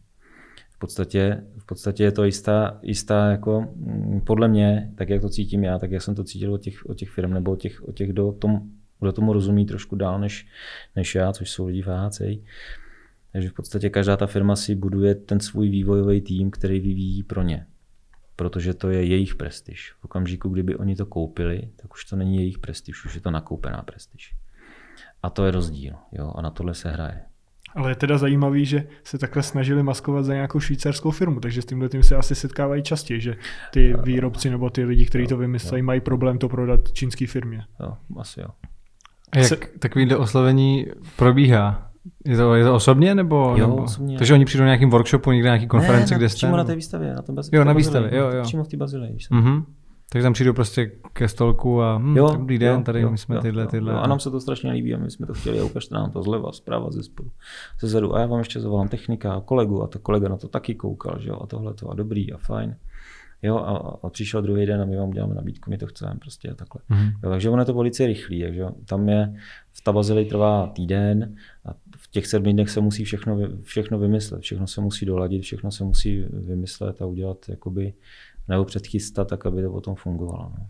Bylo to pro vás těžké si to rozmyslet, když ta nabídka byla, dejme tomu třeba 20 milionů, podle toho, když jste říkal desetinásobek nebo pětinásobek, teď nevím, kolik jste říkal, uh, jestli to bylo těžký, když už jste věděl všechny tyhle ty informace, že to je teda čínská firma, ale vlastně ten balík peněz byl pořád... Vy jste tak... se už je takhle do kolečka. Uh, přestalo to být pro mě zajímavý v okamžiku, kdy jsem zjistil, odkud vítr fouká. Je zajímavý teda ale, že šli touhletou legální cestou, protože další téma u hodinek jsou padělky. Setkal jste se někdy s tím i u vašich hodinek, že někdo vyrobil padělek? U mých hodinek? Hmm. U mých hodinek ne. A setkal jste se s tím, že vám někdo přines eh, na servis nějaký hodinky a vy jste po prvním rozebrání hned poznal, že to jsou padělky? To se mi stalo. To se mi stalo. Dělal jsem, dělal jsem servis hodinek jedné značky, kdy majitel za ně dal jako za originál a zjistil, že až, až jsem to teprve rozdělal, tak jsme zjistili, že to originál není. Takže to šlo cestou zpět a, a nakonec teda, teda se dobral zpátky peněz. Takže Uh, údajně byl napálený i ten, i ten původní prodejce, jo. Takže, takže může se to stát. Jo. Jsou, to ale, jsou to ale firmy, které uh, produkují um, úplně jiné množství hodinek samozřejmě. A co se týče třeba, třeba dejme tomu padělku lidí, lidí z AHCI, tak eh, Konstantin Čajkin, ten měl, ten měl je, to, je to asi rok a půl, dva roky taky problém s tím, že, že mu začali kopírovat jeho, jeho model hodinek docela ve velkým a docela jako ošklivě. Jo. Antoine Precius měl podobný problém, jo. takže oni velice rychle dokážou některé ty společnosti v podstatě to převzít ten nápad a, a velice ho rychle, velice rychle ho víc na trh a zaplavit tím ten trh. No. Protože oni, ví, oni, oni strašně moc, oni, oni vědí, že ta doba, kdy můžou ten trh zaplavit, je strašně krátká, hmm. protože si toho velice rychle všimnou. Já jsem slyšel, že některé padělky hodinek jsou na takový úrovni, že prostě pak jako dokážou konkurovat i těm kvalitním značkám hodinek. Je to pravda, nebo jsou to nějaké mýty? No tak vemte si to tak, že my jsme dřív, my jsme dřív brali Číňany jako pořádnou uh, výrobu, jako někoho, kdo vyrábí něco nějak jako nekvalitně, ale přitom celá Evropa, celý svět jsme jim dali své know-how, jsme jim dali svoje, svoje výrobky, svoje věci, tak aby, aby je vyráběli. Takže oni postup, postupně se za těch, to je můj názor, teda, jo, pozor. Uh, takže podle mě oni se vlastně za těch 20-30 let naučili, jak to dělat. Jo, notabene, když to vyrábí na těch samých strojích. Jo, ty samé mašiny, které dneska stojí ve Švýcarsku, tak stojí i v té Číně a vyrábí ten samý, ten samý předmět, tu samou věc. Byť z lepšího nebo z horšího materiálu, to už je jedno. Ale už pochopili, jak se to má vyrábět, pochopili, jak, se, jak to dělat, tak to vyrábí. Teď, teď každý, každý, každý se učí, že jo? i oni se učí, jsou učenliví a dneska už jsou na takový úrovni, že dokážou v podstatě konkurovat té, té, té výrobě v Evropě, akorát, že my nejsme schopni konkurovat jim cenou toho vyrobeného kusu, což je jejich devíza, ale, ale tu informaci a to, to, odkud oni to umí, tak to jsme jim sami dali. Teď celá Evropa si to tam posílá, aby jim to vyráběli. Že jo? Mě by jako to zajímalo z toho pohledu, jestli třeba když vám přijdou nějaký padělky, tak vy se, vy se na ně podíváte, zjistíte, že to je padělek a řeknete, jo, aha, tak tyhle ty hodinky nestojí 2 miliony, ale je to tak věrná kopie, že by mohly stát klidně třeba 300 tisíc. A nebo to je prostě jako nereálný, ale má to prostě hodnotu. Je to jako kvalitní, ale reálně cena je prostě tisíc korun. Uh takový podělek jsem v ruce neměl, že bych tady tohle dokázal říct, jo. ale obecně u těch, u těch levnějších nebo u těch, u těch strojů jakoby základních, které jsou padělaný, tak tam se to pozná, takže tam jsou mikroskopické odchylky někde na některých věcech, ale hlavně se to pozná na materiálu. Že ten materiál v té, v té padělané věci není tak kvalitní nebo není tak kvalitně opracovaný jako v tom, v tom originálu, což potom vede k problémům, který já říkám, jako radši budu dělat stroje originály, než opravovat stroje originály, než jeden padělek, protože vás to časově jde na úplně stejný, na úplně stejný jako rámec. Jo. Takže není, není, to, není to jako nic, co chcete dělat. Mě jednou jeden hodinář říkal, že jako na první pohled pozná kvalitní nebo nekvalitní hodinka podle, podle toho, jestli ten strojek je frézovaný, anebo jestli tam je vyražený, jenom jako vlastně nějak vylisovaný. Takhle. Mm-hmm. A jsou ještě nějaký jiný, já nevím, jestli, za prvý, jestli to je pravda teda, a za druhý, jestli jsou ještě nějaký jiný metody vyrábění těch eh, součástek do toho strojku. No, tohle je docela, tohle je docela jako těžký, protože v okamžiku, kdy kdy firma nerazí čísla, ale, frézu, ale eh, firma razí čísla a padělatel je tam vyfrézuje.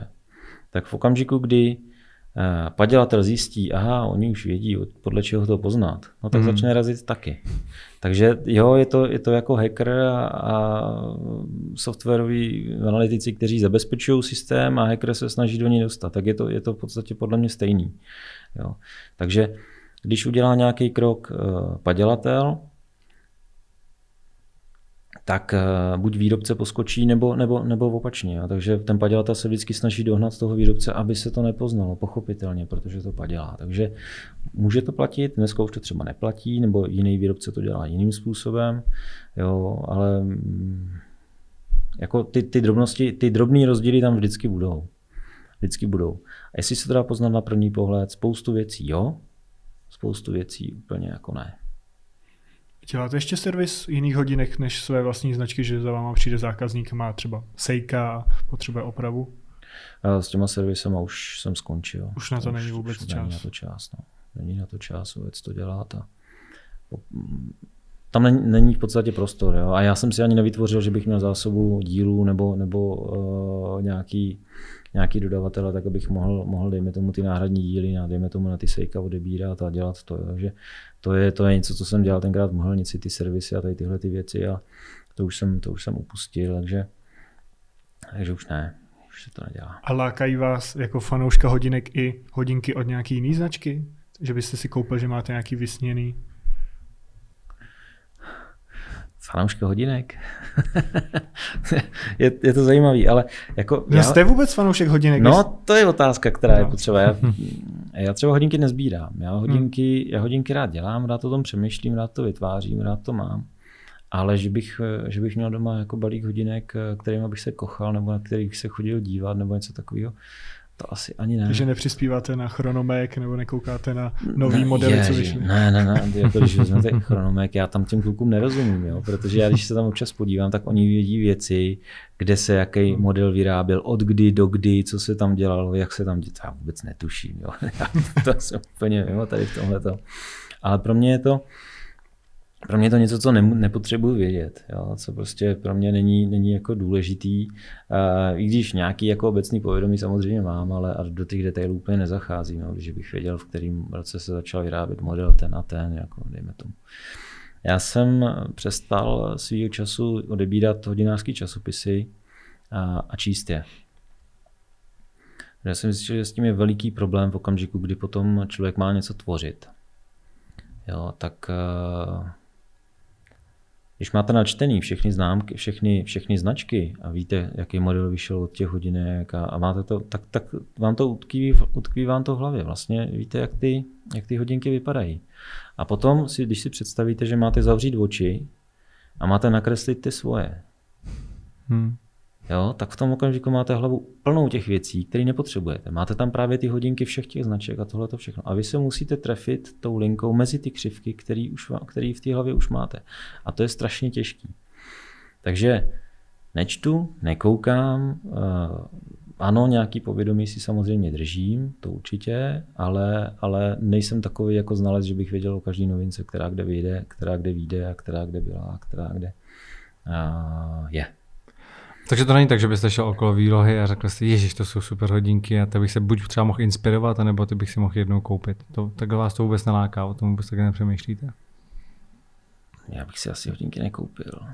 No to, právě, to je taky otázka, no, jestli byste si vůbec někdy koupil nějaký jiný, jo, než jo, si jo, ty svoje. Jo, jo. Mám teďka ve skupině, ve skupině VHCI, mám tam, mám tam favorita, jehož hodinky se mi moc líbí a jednou třeba, jednou třeba se domluvíme, že spolu něco, Vyměnit. že spolu něco vymyslíme. Jo. Takže, takže to, to asi jo, ale ale je to spíš, eh, spíš kvůli té filozofii toho člověka, kvůli, to, kvůli tomu, co dělá, proč to dělá, ale spíš jako bych chtěl toho člověka než, než, a to, co představuje v těch hodinkách, než, než jako přímo, ten, přímo ty hodinky eh, jako z krámu.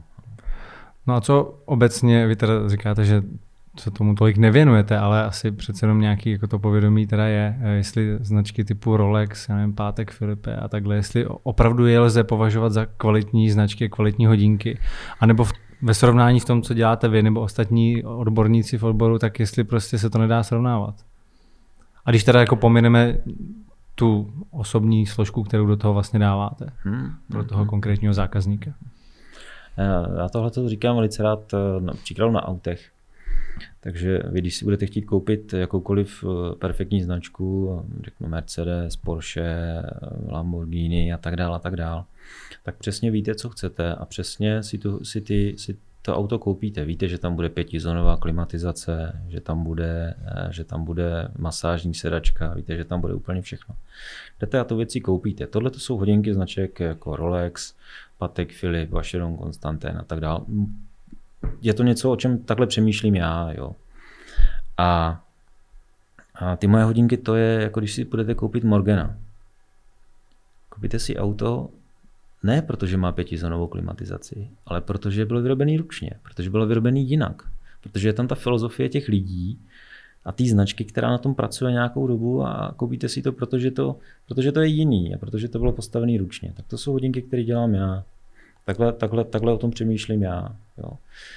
Takže uh, buď pětizónová klimat, Norge nemá pětizónovou klimatizaci, to nemá, to nemá žádnou klimatizaci, jo? ale vadí to vám střechu. to, nemá nic střechy. Potřebujete to, nepotřebujete to, jo? víte, proč jste si tu věc koupil. Jo? A, takže a, takhle uvažuji o těch hodinkách. A co se týče, dejme tomu, třeba těch firm, tak uh, vy jste tady zmínil Rolex, to je, to je, pro mě to byla značka, kterou jsem jako úplně neměl rád. Přišlo mi, přišlo mi jako staromilská, že to dělají furt stejně, že vlastně nic jako nového nedělají, že, nemají, že mají furt stejný design a tohle. Ale do okamžiku, kdy jsem, kdy jsem jedný měl, měl na stolku a kdy jsem, kdy jsem je vlastně měl rozdělený a díval jsem se do nich, tak oni v podstatě nemají důvod dělat něco jinak, protože to, že ty hodinky vyrábějí takhle spousty let, tak oni se naučili právě vyprecizovat je úplně do těch špičkových detailů, a to, že jsou etalonem, jako mezi hodinkama, to, že jsou tak ceněný a že jsou tak dobrý, tak to, to, jim, to je vlastně to gro toho celého, protože jsou takhle vlastně vymazlený, když to řeknu, po té technické stránce. A ten design je prostě stejný, protože i ta technika je podle mě stejná. Jo, dává to, všechno mi to jakoby dává smysl, ale dal mi, seplo mi to celý až v okamžiku, kdy jsem opravdu ten stroj měl v ruce a když jsem viděl, jako, co, to, co to vlastně všechno obnáší a co tam je. Tak když člověk nemá sta tisíce nebo miliony, ať už na hodinky, které by byly přímo pro něho, nebo na značky typu Rolex, Patek Philip, tak eh, jaký z těch levnějších hodinek byste doporučil? Jaká ta značka to dělá kvalitně, ať už díky těm zkušenostem, když jste předtím dělal ten servis? No, no já si myslím, že pokud sáhnete, pokud sáhnete do té švýcarské provenience a půjdete do mm, teď, teď to přijdu zase k těm autům, protože spoustě lidí je to je, je jako blízký, tak uh, tam máme, dejme tomu výrobce, výrobce strojů ETA, která se používá ve spoustě hodinek a to je v podstatě takový Volkswagen, jo, Škodovka, Seat, je to, jsou to všechno jako auta, který, který jsou kvalitní a který vám dají to, co potřebujete a to co, to, co vlastně chcete. A nemůžete tím moc jako šlápnout vedle. Takže cokoliv v tomhle tom, co se bavíme o tom motoru, o tom stroji jako takovým. Pokud se bavíme o designu, tak je to, tak je to o tom jako, jako víno. Chutná, nechutná, líbí, nelíbí. Jo? Spíš asi tam není jako moc co řešit. Jo? Samozřejmě, když se, když se budeme dívat hloubějc, tak zjistíme, která značka, dejme tomu, kdy vznikla, jakou měla historii a tak dále a tak dále. A dojdeme většinou, dojde, většinou u těch značek dojdeme do okamžiku, kdy schramstl nějaký, nějaký koncern. jo, kdy vlastně se stala součástí nějaký, nějaký grupy hodinářských, hodinářských značek. Tak jako, dejme tomu, Škodovka spadla do Volkswagenu. A shodou okolností nebo shodou okolností, nebo tohle to vlastně byl, byl jakýsi, jakýsi první poput, proč vznikla akademie, akademie vlastně AHCI, jo, proč vznikla uh, akademie nezávislého hodinářství. Právě z tohohle důvodu, protože ty, ty firmy se začaly zlukovat a začaly vytvářet obrovský monstra, kdy produkovali spoustu hodinek na všechny strany a ta nezávislá hodinařina se vlastně tímhle tím způsobem jako semkla a začala vytvářet něco jinak. Já jsem se dočetl, že vy jste eh, ze začátku začínal se strojkama eh, české výroby. Mm-hmm. Pak eh, a jste vlastně chtěl úplně jenom ty hodinky navrhovat, designovat. A no. pak až jste si říkal, že když vlastně nedokážete sehnat to, co, by, to, co chcete, že si to bude muset, budete muset sám vyrábět. Tak co byly konkrétní ty věci, které jste nedokázal sehnat, nebo prostě jako jednotlivé součástky, nebo co, co vám jako nevyhovovalo na tom dostávaním dodavatele a nebylo schopný vám víc stříc? A to je ta myšlenka, proč vlastně vznikla One Company, proč, to, proč tam vznikl ten přídomek úplně na té, na té první mm. značce. Tak to bylo vlastně ono. V okamžiku, kdy se rozhlídnete, co všechno je na trhu, tak můžete si koupit eh, pouzdro, můžete si koupit číselník, můžete si koupit číselník eh, buď takový nebo onaký, to je jedno, eh, korunku, můžete si koupit stroj, můžete si koupit vlastně veškeré tyhle ty díly, ručky a ty hodinky si v podstatě podstavíte. Jo? Z těch dílů, které už dodaný jsou. Ale co vám vznikne? Vznikne vám něco, co při, při troše nějakého hledání už někdy někdo před váma udělal, nebo co někdo velice snadno udělá hned po vás, protože se mu to bude zdát dobrý. Jo. A to bylo vlastně to, čím, proč zastartovalo to One Man Company, že vlastně jsem si začal vyrábět korunky, Eh, ručky, pouzdra, vlastně i ten číselník de facto. A mm, vlastně jsem to dělal všechno sám, takže proto to One Company. Kdyby si teďka někdo chtěl stát hodinářem, jak byste mu doporučoval začít, kam jít třeba studovat? V České republice je jediná hodinářská škola v Jihlavě pod vedením profesora Ondráčka, tak klidně pozdravím. A a to je vlastně člověk, který je tady takový poslední mohikán, který drží tu hodinařinu nějakým způsobem nad hlavou, jo, což eh, je od něj úžasný a, a buďme rádi za něj, že tady je, že to, že to vlastně tady nějakým způsobem vede. Eh, ten, o, o, ten, o tu hodinařinu v podstatě je docela velký zájem. Jo. Není to úplně u těch mladých, jak bychom čekali, ale je to u lidí, kteří už dejme tomu um, jsou vystudovaní a chtěli by dělat něco trošku jiného nebo chtěli by začít znovu, tak ty se na tu školu paradoxně hlásí mnohem víc než ti, eh, než ti, než ti žáci. Co jsem měl informace, možná, že dnes už je to jinak a je tam taky přetlak. Každopádně, eh, pokud chce někdo začít dělat hodinařinu, tak určitě by měl mít základní, základní vlastně a povědomí o tom, co dělá, takže tahle ta škola je asi, asi úplně ideální. Jo. Když bychom to vzali, dejme tomu trošičku z toho ano, ale švýcarského hlediska, tak eh, ve Švýcarsku studujete nějaký stupně hodinářství, jeden, jeden je zaměřený jenom na opravy, druhý nějaký trošku vyšší, třetí už na ty vysoké komplikace a tak dále a tak dále. U nás žádný tyhle ty stupně nejsou. Je pouze jeden stupeň, kde vy vyjdete z té školy a umíte ty hodiny, hodiny, hodinky rozebrat, vyčistit, namazat, vrátit zákazníkovi. Jo, to je všechno, co se od něj v podstatě žádá. A vlastně i s těma znalostmi jsem z té školy vyšel já. Takže to bylo všechno, co jsem uměl. Ale eh, díky té praxi v podstatě, kdy vy servisujete ty hodinky a pořád nějakým způsobem je máte v ruce, tak, eh, tak zjistíte, jak vlastně celý funguje. Vy víte samozřejmě, jak fungují, ale eh, v okamžiku, kdy v nich začnete uvažovat jinak, tak se vám to strašně hodí. Takže já jsem nešel tou cestou, že bych vystudoval a potom něco konstruoval, ale tím, že jsem vlastně v podstatě nevystudoval a tou školou toho života jsem, jsem postupně se dostával nahoru, nahoru, nahoru. No.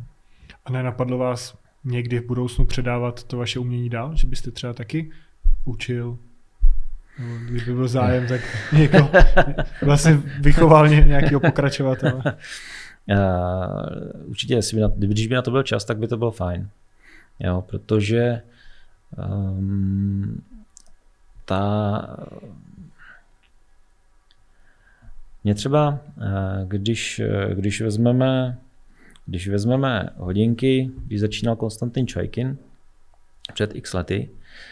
Já ho beru jako příklad, byť je, jenom abyste si to na to nějakým způsobem, nebo abych měl o čem mluvit, nějak to vysvětlit. Jo. Tak jeho hodinky, když začínal, tak vypadaly tak nějak jinak. Byli, byli ruský. Člověk se na to podíval a na první pohled poznal, že to, že to prostě dělal Konstantin. Byl tam, byl tam jeho rukopis. Ale do určitého okamžiku, kdy on vlastně přešel uh, pod tu ale švýcarskou výrobu. Takže dneska už vlastně jeho hodinky vypadají na první pohled švýcarsky. Má to stejný, stejný zdobení, stejný uh, tvary, jo? Je, je to strašně podobný běžným švýcarským hodinkám. A mně přijde trošku škoda, že on se v tom malinko jako ztratil, že, že uh, ano, určitě zákazníci žádají tu švýcarskou, ten švýcarský vzhled, ale na druhou stranu je to strašná škoda, protože on tím vlastně ztratil tu svoji, ten svůj punc. Což třeba kluci v Japonsku, tak ti nepřešli úplně na, na, na, ten, na ten švýcarský styl, ale pořád si tam drží něco takového jako východně, východně zajímavého. Takže ty stroje vypadají trošičku jinak a myslím si, že to je strašně dobře. No a, a já vlastně bych, bych rád dělal ty hodinky tak nějak zase jinak, aby to, aby to nevypadalo jako, jako švýcarský. Jo. Aby to bylo takový, jakože zase český trošičku. No, tak já, doufám, že se, to, že, se, že, se mi to, že se mi to trošku podaří, no, že to aspoň trošku jde. No. To je takový, uh, to je takový jako, jako tom člověk uvažuje. Jo, jak, uh, jak, by, jak, jak si to představuje, jak by to asi mělo být, nebo jak chce, aby to bylo. No, samozřejmě ta realita potom uh, je trošičku jiná, ale, ale to je jenom, co se týče toho, toho rozdílu. Mezi lajky se tak eh, říká, že chlap by si měl pořídit hodinky v, nevím, v ceně jednoho svého platu. Je to pravda, nebo setkal jste se s tím někdy, nebo to slyšíte poprvé? A samozřejmě, ono se toho říká mezi chlapama spoustu. Jo. My jsme tady mohli být dlouho, co všechno se mezi chlapama říká. A, a, ale asi jo, ale mož, možná víc, možná bych řekl třeba dva až tři platy. Mm-hmm. Jo, že mm, protože dneska, dneska, když vezmete plat, dobře, tak jako vezmeme plat pražský nebo vezmeme někde nějaký, nějaký jiný, on se to taky docela dost liší, takže uh, klidně tři, nebo klidně osm, nebo, nebo deset. Jako, jako, no deset platů je, deset platů je základ. No, tak. ne, nevím, to je, to je fakt jako, to je to na každým, ale, ale asi jo, chlap prostě, jediný pánský šperk jsou hodinky, jo, v podstatě a snubní prsten. Takže mm, proč ne? A když jsme už u těch cen, tak v jakých částkách eh, se vlastně pohybují ty zakázky, které děláte? Protože už jsme tady slyšeli jako jednotky milionů, že to, to je, když třeba děláte na, na strojku dva roky. Ale co by pro vás bylo zajímavé, kdyby někdo přišel s tím, že má budget 100 tisíc, tak jestli jako prostě řeknete, hele, za to vůbec nemůže nic udělat, anebo, anebo i s tím se dá pracovat. Hmm. S tím, že tomu budete věnovat prostě měsíc třeba. Uh, to, je, to je strašně těžký. Ono v okamžiku, kdy, uh, kdy děláme zakázku, dejme tomu dva spolu, tak uh, by se měly stát tři věci v případě. To je, to je jakýsi můj, můj systém, který chci a který bych strašně rád jako dodržoval. Tak by se měly stát tři věci. Za prvé, z těch hodin, v těch hodinkách by mělo být něco, něco od vás. To je jakási ta jedna věc, ale tu úplně nepočítám. Ale my když na těch hodinkách budeme pracovat, tak já budu chtít, aby vy jste si, těch, aby vy jste si ode mě odnesl něco, co jsem ještě nedělal. Mm-hmm. Něco nového. Jo. Takže chci, aby ta zakázka mě donutila udělat něco nového, něco lepšího, něco, co jsem ještě nedělal. Jo. Tím se stane několik věcí. Tím se stane to, že vy odejdete a budete mít něco, co se dělal jako první, jako poprvé. To je pecka pro vás, obrovská. Jo. Druhá věc, která se stane, je to, že já jsem se něco nového naučil, že něco nového vím, že něco nového znám a že něco nového jsem schopný dalším zákazníkům nabídnout. A třetí věc, že všechny ty ti zákazníci, kteří už ty hodinky mají, tak všem ta hodnota těch hodinek alespoň trošičku poskočila. Protože ten serin už není na tom mm-hmm. na té pozici, ale je zase o malinký o chloupíček vejš. A Myslím si, že při každé zakázce by tohleto, tohleto chci dělat. Tohleto chci, aby při každé zakázce dopadlo, aby, aby, aby, aby nás to posunulo všechny, protože vy něco získáte, já něco získám a i ti, kteří mi věřili úplně na začátku, s těma prvníma hodinkama a ty peníze mi za ně dali, tak získají taky něco. A tohle to je, myslím, něco, díky čemu jsem se dostal, kam jsem se dostal, protože chci, aby tohle to fungovalo. Takže v okamžiku, kdy přijdete eh, a budete mít budget 100 tisíc, tak jako já, tam to nemáme ani na zlatý pouzdro. Jo? A, takže, takže když, když to vlastně vezmeme, jsou to jednoduché počty. Když si to spočítáte, tak vemte, vemte si 100 tisíc, odeštěte od toho daně, blá, blá, blá, co vám z toho zbyde. Z toho musíte zaplatit daň, musíte zaplatit co? Co vám zbyde? Na měsíc práce jste říkal? Jo?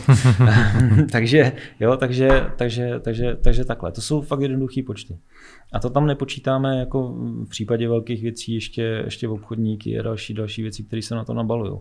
A to třeba nechci. Jo. Ta jediná věc, kterou máme dneska z Anglii domluvenou, tak to je vlastně v podstatě jediný obchodník, eh, který je v zahraničí a který nějakým způsobem takhle funguje. A další věc teda, musím teďka, musím teda teďka jako říct ještě jednu věc. Eh, další vlastně kanál, který by měl být, tak, eh, tak bude tady v Čechách. Vlastně bude, bude tady fungovat a to bude galerie. Takže vlastně ty hodinky LS budou dostupné v galerii a mm-hmm. u mhm. mě. Jo, takže to budou jediné dvě místa a v současné době ještě ta Anglie, ale tam to vysí tak jenom jako, že opravdu, kdyby přišla zakázka, tak je, je vlastně jenom na toho Karla postavená, jo, tam jako nic dalšího. To bude jenom v Praze, nejde. předpokládám, ta galerie jo. a jenom vaše hodinky tam budou. Ne, ne, ne, je to galerie umění. Jo, takhle. Je to galerie umění, takže já jsem se domluvil s galerií Knup a vlastně tam jsou všechny hodinky, ta, ne všechny hodinky, ale tam bude teďka tahle ta nová edice vlastně prezentovaná, tam budou ty hodinky uh, prodávané a nabízené. Mm-hmm. Co říkáte na smartwatch? A teď nemyslím ty klasický úplně, co má většina lidí Apple, Apple Watch, ale takovou tu kombinaci klasické značky a toho moderního stylu, třeba tak Heuer Connected, myslím, že se jmenují přímo. Jak se na tohle díváte, když se propojí ty dva světy? A že to je super. Jo protože eh, všichni jsme, všichni jsme šílení z toho, aby jsme měli po ruce pořád něco, pořád taháme nějaký telefony, nějaký placky, furt nám to někde zvoní, furt nám to někde něco dělá, tak proč by to nemohlo být na zápěstí, nemohlo nám to na, říkat, kolik, eh, jaké máme tep, jakou máme teplotu a Bůh ví co všechno. Proč ne, je to využití technologie, akorát, že se vzala a použila se místo hodinek. A mm, Myslím, že tyhle ty hodinky uh, mají svůj potenciál, mají svoji budoucnost, budou lidi, kteří je budou kupovat, budou lidi, kteří je budou chtít, budou, kteří je budou mít. A, um, ale to není nic proti tomu, co, co třeba, dejme tomu, dělám já, nebo co dělá ta klasická hodinařina. Jo? Vlastně vždycky budou, rozdělí se to na dva tábory. Je to jako s, klasickým motorem a s elektromobilem. Bude spoustu elektromobilů, kteří prostě to budou chtít, kteří to budou Eh, kteří to budou vyžadovat a kteří už nebudou, nepůjdou do klasiky. Stejně tak bude spoustu lidí, kteří budou chtít smartwatche a nebudou, nebudou chtít klasiku. A stejně tak zůstane spoustu lidí jako u té klasiky. A předpokládám, že vás z hlediska té výroby to za prvý neláká a za druhý by to bylo asi, já nevím, bylo by to možné vyrobit takhle smartwatche sám? Ne, to asi ne, to, to asi ne. ne. Jako na, na, to, na, to, na to nemám vůbec jako kapacitu, ani, ani nějak jako vzdělání, ani nic takového, protože tam to potřebuje úplně něco jiného, než, než to, co, to, co mám. Vyráběly se podle vás někdy na území České republiky kvalitní hodinky, které se daly srovnat třeba s tou švýcarskou kvalitou? Tak eh, na území, eh, na území České republiky nebo Československa se vlastně vyráběla jediná značka. Že jo? Dostáváme si zpátky oklikou k tomu Eltonu, vlastně k tomu Primu, to je, to je jediná značka, která tady byla. A byť teda na začátku vychází z nějaký uh, v tom, v tom základu vlastně nevychází úplně jako z českého vývoje, je částečně převzatá, tak byla dělána na začátku velice dobře a velice kvalitně. Uh, v těch 70. 80. letech už to potom nebylo podle mě úplně tak jako dobrý. A dneska se k tomu snaží zase vrátit pochopitelně k tomu, k tomu aby ty hodinky byly kvalitní, aby, aby fungovaly. Jo. Hodinky Prim, rakety, ruský, Polioty, Slávy a takhle, tak to asi vychází všechno z, z nějakého jako stejného konceptu, ne? Mají podobné strojky nebo stejný dokonce úplně? Z konceptu. Eh, je to jako auto, má to čtyři kola, má to volant, má to motor. Jo? To jsou základní věci, které prostě musí být v těch hodinkách. A jak je to poskládané, jak je to postavený, jestli je to složitější nebo jednodušší, to už je, to už je věcí té firmy, která si to nakonfiguruje a postaví a těch lidí konkrétně mm-hmm. v, těch, v těch firmách. Jo. Tak já myslím, že si třeba nemají jako úplně jako identický strojky, to ne, to si vyráběla ne, ne, ne, ne, ne, ne, ne, Systémově samozřejmě, jo, mhm. všichni mají spalovací motor, prostě jednoduchý, jo, a tím je to daný, ale, ale ty systémy jsou, jsou samozřejmě někdy složitější, někdy jednodušší, někdy to má víc komplikací na sobě, jednoduchý datumy, dvou datumy, měsíční fáze, takovéhle věci, to třeba jako u nás úplně moc nebylo, ale uh, v tom Rusku, dejme tomu, to dokázali, to dokázali dělat i dřív, jo, když se bavíme jako o té, té historii víceméně. Teďka hodně probíráme ty vaše úspěchy a teď ta značka už je určitě známější a lidi vidějí, co jste dokázal. Ale byly nějaký krize, protože já jsem třeba našel na internetu určitý poděkování od vás, jedné společnosti a přímo panu Orálkovi za, za pomoc. Jo, že, jasně. že jste prošel, a tam zmiňujete několik krizí, že bylo na začátku, tak jestli můžete říct, o co se jednalo. Protože věřím, že rozjet takhle výrobu vlastních hodinek není nic jednoduchého. Ano, děkuji. Jo, jo, jo, Pepa Orálek, ano. Uh, krize. Tam zmiňujete, že jste byl několikrát dole ve vašem podnikání, tak o co, o co se jednalo? To je, máte to jako v životě. Jo? Jednou je vám líp, jednou je vám hůř. Uh, ten život se pohybuje pořád na sinusoidách. A určitě to znáte. A to podnikání není jiný. Jo? A v okamžiku, kdy eh, se snažíte udělat něco tvrdošíně, eh, si jít za svým a vytvořit něco, ale chcete, chcete jít touhle cestou a nechcete to obcházet a nechcete nějakým žádným, žádným způsobem sejít z té svojí cesty, tak se vám dřív nebo později stane, že, že na té cestě v podstatě zůstanete sám a najednou nevíte, jako jestli pokračovat nebo jestli s ní sejít. Jo. Několik těch krizí bylo, těch krizí bylo několik, kdy jsem opravdu chtěl se na to vykašlat a odejít od toho a jít začít dělat něco jiného. Jo. Pokud je člověk sám, tak je to tak jako to vždycky nějak přežije, ale pokud máte rodinu, máte závazky, jo, a, tak už to není tak jednoduchý. Takže všema těmahle krizema jsem de facto prošel i díky rodině, díky manželce a díky tomu, že vlastně mm, vždycky jsme zůstali v tom, že ano, víme, co chceme, jdeme touhle cestou, ušli už jsme nějaký kus, teď je to prostě špatný, Jo, teď nevíme, nevíme z které do které, počkejme, vydržme, ono se to vždycky nějak spraví. Jo, takže takhle postupně takovýma přískokama, kdy člověk dělal fatální chyby, malé chyby, drobné chyby, tak, eh, tak ten, ten, ten život prostě jde dál a vždycky vám ukáže něco, co, co třeba úplně nechcete. A pak je na vás, jak se k tomu postavíte. Jestli, jestli opravdu jako cuknete a řeknete, jako už na to nemám, a nebo jestli, jestli, jestli do toho jdete dál a prostě přežijete to a přejdete a, a, a pokračujete dál. Takže ano, těch krizí bylo několik, byly některé menší, některé větší, a, ale v podstatě byly likvidační. Jo. Byly už byly krize, kdy člověk jako fakt jako měl, měl zlikvidováno de facto. Jo. A záleželo to na tom, aby, aby na zlikvidováno jako v úzovkách. Jo. Nebylo samozřejmě to, tohleto, ale Uh, nebyly to pěkný časy. Nebyly to pěkný časy. No a jeden z těch, jeden, jeden z těch časů vlastně z těch dob byl, když jsem sáhnul tady k, eh, k eh, panu Rálkovi, k této jeho společnosti, kdy to bylo poměrně zajímavý. A vy o něčem nějak smýšlíte. Jako to byla pro mě taky docela dobrá škola, jaký mi to docela dalo, kdy vlastně vy nějak smýšlíte, máte nastavený nějaký hodnoty v životě, víte, že prostě něco nějak je a potom se snažíte jít tvrdošině za, za tím svým. A tenhle ten člověk, je to v podstatě osobní kouč, tak tenhle ten člověk vás vezme, chytí vás za nohy, vytřepe z vás úplně veškeré informace, všechno, všechny ty šuplíčky, co máte v hlavě, tak prostě vám vybourá. Úplně vám je vysají, vyčistí a znova společně do těch šuplíků naskládáte to, co tam má být úplně jinak, úplně jiným způsobem. Takže vy začnete jinak uvažovat, všechno vám začne dávat jinak smysl, všechno je úplně, úplně jinačí. A na základě tohohle vlastně vy rozjíždíte a jedete dál v tom svém životě. Takže mě to jako dost pomohlo. Jo? A, a v podstatě ty, ten systém, který, který jsme tam nastavili, tak vlastně pokračuje a, a já se ním řídím dál. Jo? Já se ním řídím dál a vím, že prostě to nebylo špatný. Dneska s odstupem času se tomu trošku usmívám, ale vím, že to tak prostě být muselo. Ono to nejde jinak, protože k těm informacím se nedostanete jinak, než že je získáte, než že si tu zkušenost vytvoříte.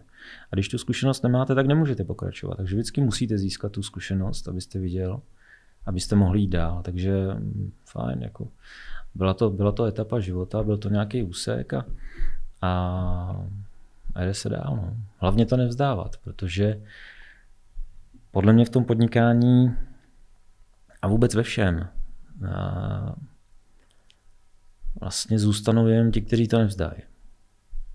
Jo. Jenom ti, kteří to nevzdají a pořádou, tak ti zůstanou nakonec. Jo. V podnikání nejsou ti, kteří to vzdávají. To nejsou úspěšní podnikatele. Jo. Ale jenom ti, kteří to nikdy nevzdali, kteří prostě jdou furt za svým. A když jste měl za sebou několik takovýchhle krizových situací už s rodinou, tak eh, co na to pak říkala žena, když jste odmítnul prodat eh, Číňanům strojek? Je, už jsme z toho zase, chlapi, vás to nepustí. A, a to, to, to, to, to, jako, to s tím nějak jako nesouviselo, jo, prostě to je, to, to, to je, jak kdyby mi to řekla ona, jo, prostě ne, tam to neprodáš, mm-hmm. tam to neprodej, jako to je, to je něco, něco, v čem si rozumíme a v čem jsme jako zajedno, jo, takže. Takže to nebylo, že přišel jste domů a tak dneska jsem odmítají 30 milionů.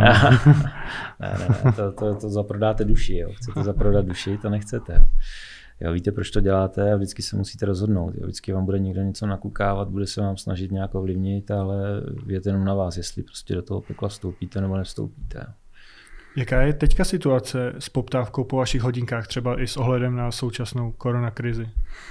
No, tahle ta, ta krize, eh, ve které se teďka tady lopotíme, tak eh, samozřejmě působí na všechny. Jo. Já netvrdím, že moje klienty nějak jako um, uh, výrazně nebo ne, jako jak to říct, no, že jim nějak uškodila. Jo? Samozřejmě, že asi ne ale je, to, je cítit, že, že ti zákazníci jsou takový opatrnější, jo? že v okamžiku, jako jestli, jestli dát prostě, dát prostě milion a půl za hodinky, je v současné době je to správný, tak, tak se jako, tak jako váhají. Uh, svým způsobem mi to vůbec nevadí, protože já v současném okamžiku práci mám a, a vím, na čem pracuju a vím, že tady nějakých, nějaký horizont půl roku mám před sebou vykrytej, takže mi to, mi to v podstatě nevadí. Jo? A krize byly, jsou a budou. Vždycky budou nějaké krize, ať je to, ať je to tahle, ta přijde zase nějaká jiná. Jo. A, ale zase budou doby, kdy bude dobře, ale to si nebudeme uvědomovat. To si řekneme, jako to je prostě všechno jako, tak nějak jako samozřejmý. Potom přijde krize a zase si řekneme, že jsme v krizi.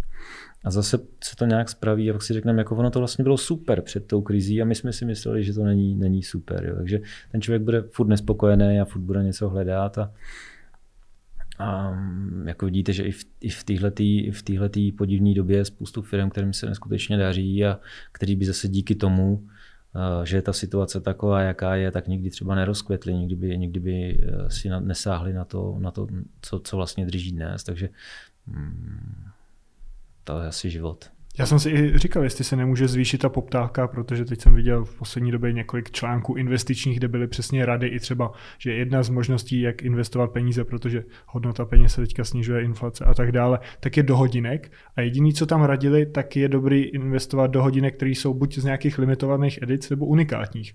A které jsou víc unikátní hodinky, než když jsou vyrobený přímo do toho zákazníka. Tak, tak eh, pro toho zákazníka. Jak jsem si říkal, jestli se ta poptávka třeba spíš jo, jako ještě jo, nezvýší. Jo, jo. Um, je dobrá. Poptávka je akorát, to je tak, tak akorát, že stíháte. uh, tak, tak. A vy jste v jednom rozhovoru říkal, že tenkrát, když jste vyrobil a prodal ty hodinky Imperator, že jste očekával, že vlastně, když jsou to jako nejdražší prodané hodinky v Česku, že najednou se ty poptávky pohrnou. A nebylo tomu tak, naopak byl útlum, že jako dlouho žádná nepřišla. Tak čím si myslíte, že to bylo? Že...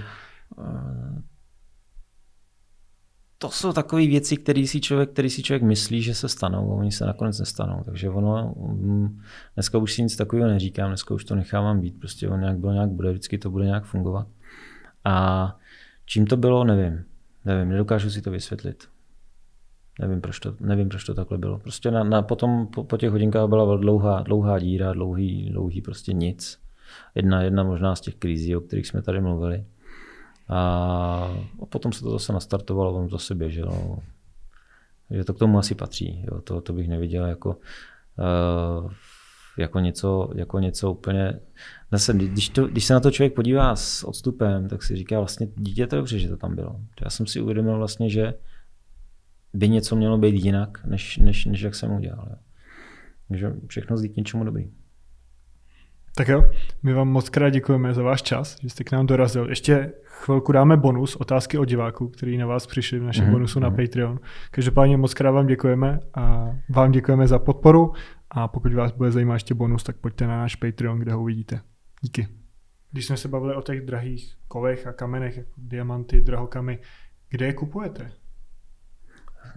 máte, to máte jako se vším, máte specializovaný e, obchodníky, který vám prodají vlastně cokoliv. Přichází za vás eh, v úvahu vůbec práce třeba i s eh, hodinkama na baterky? Co se tak jako v hodinkách nejčastěji pokazí, to, že se, že se pak stane, že se předcházejí nebo naopak jako uh, spožďujou? Fishtron se ptá, dokázal byste sestrojit mechanický displej? Viděl jsem mnoho druhů a velikostí na internetu a je to skutku zajímavá věcička. Jako ano, když budete chtít hodinky s veletriskem, tak jako jasně, ale spíš jako nadsázka.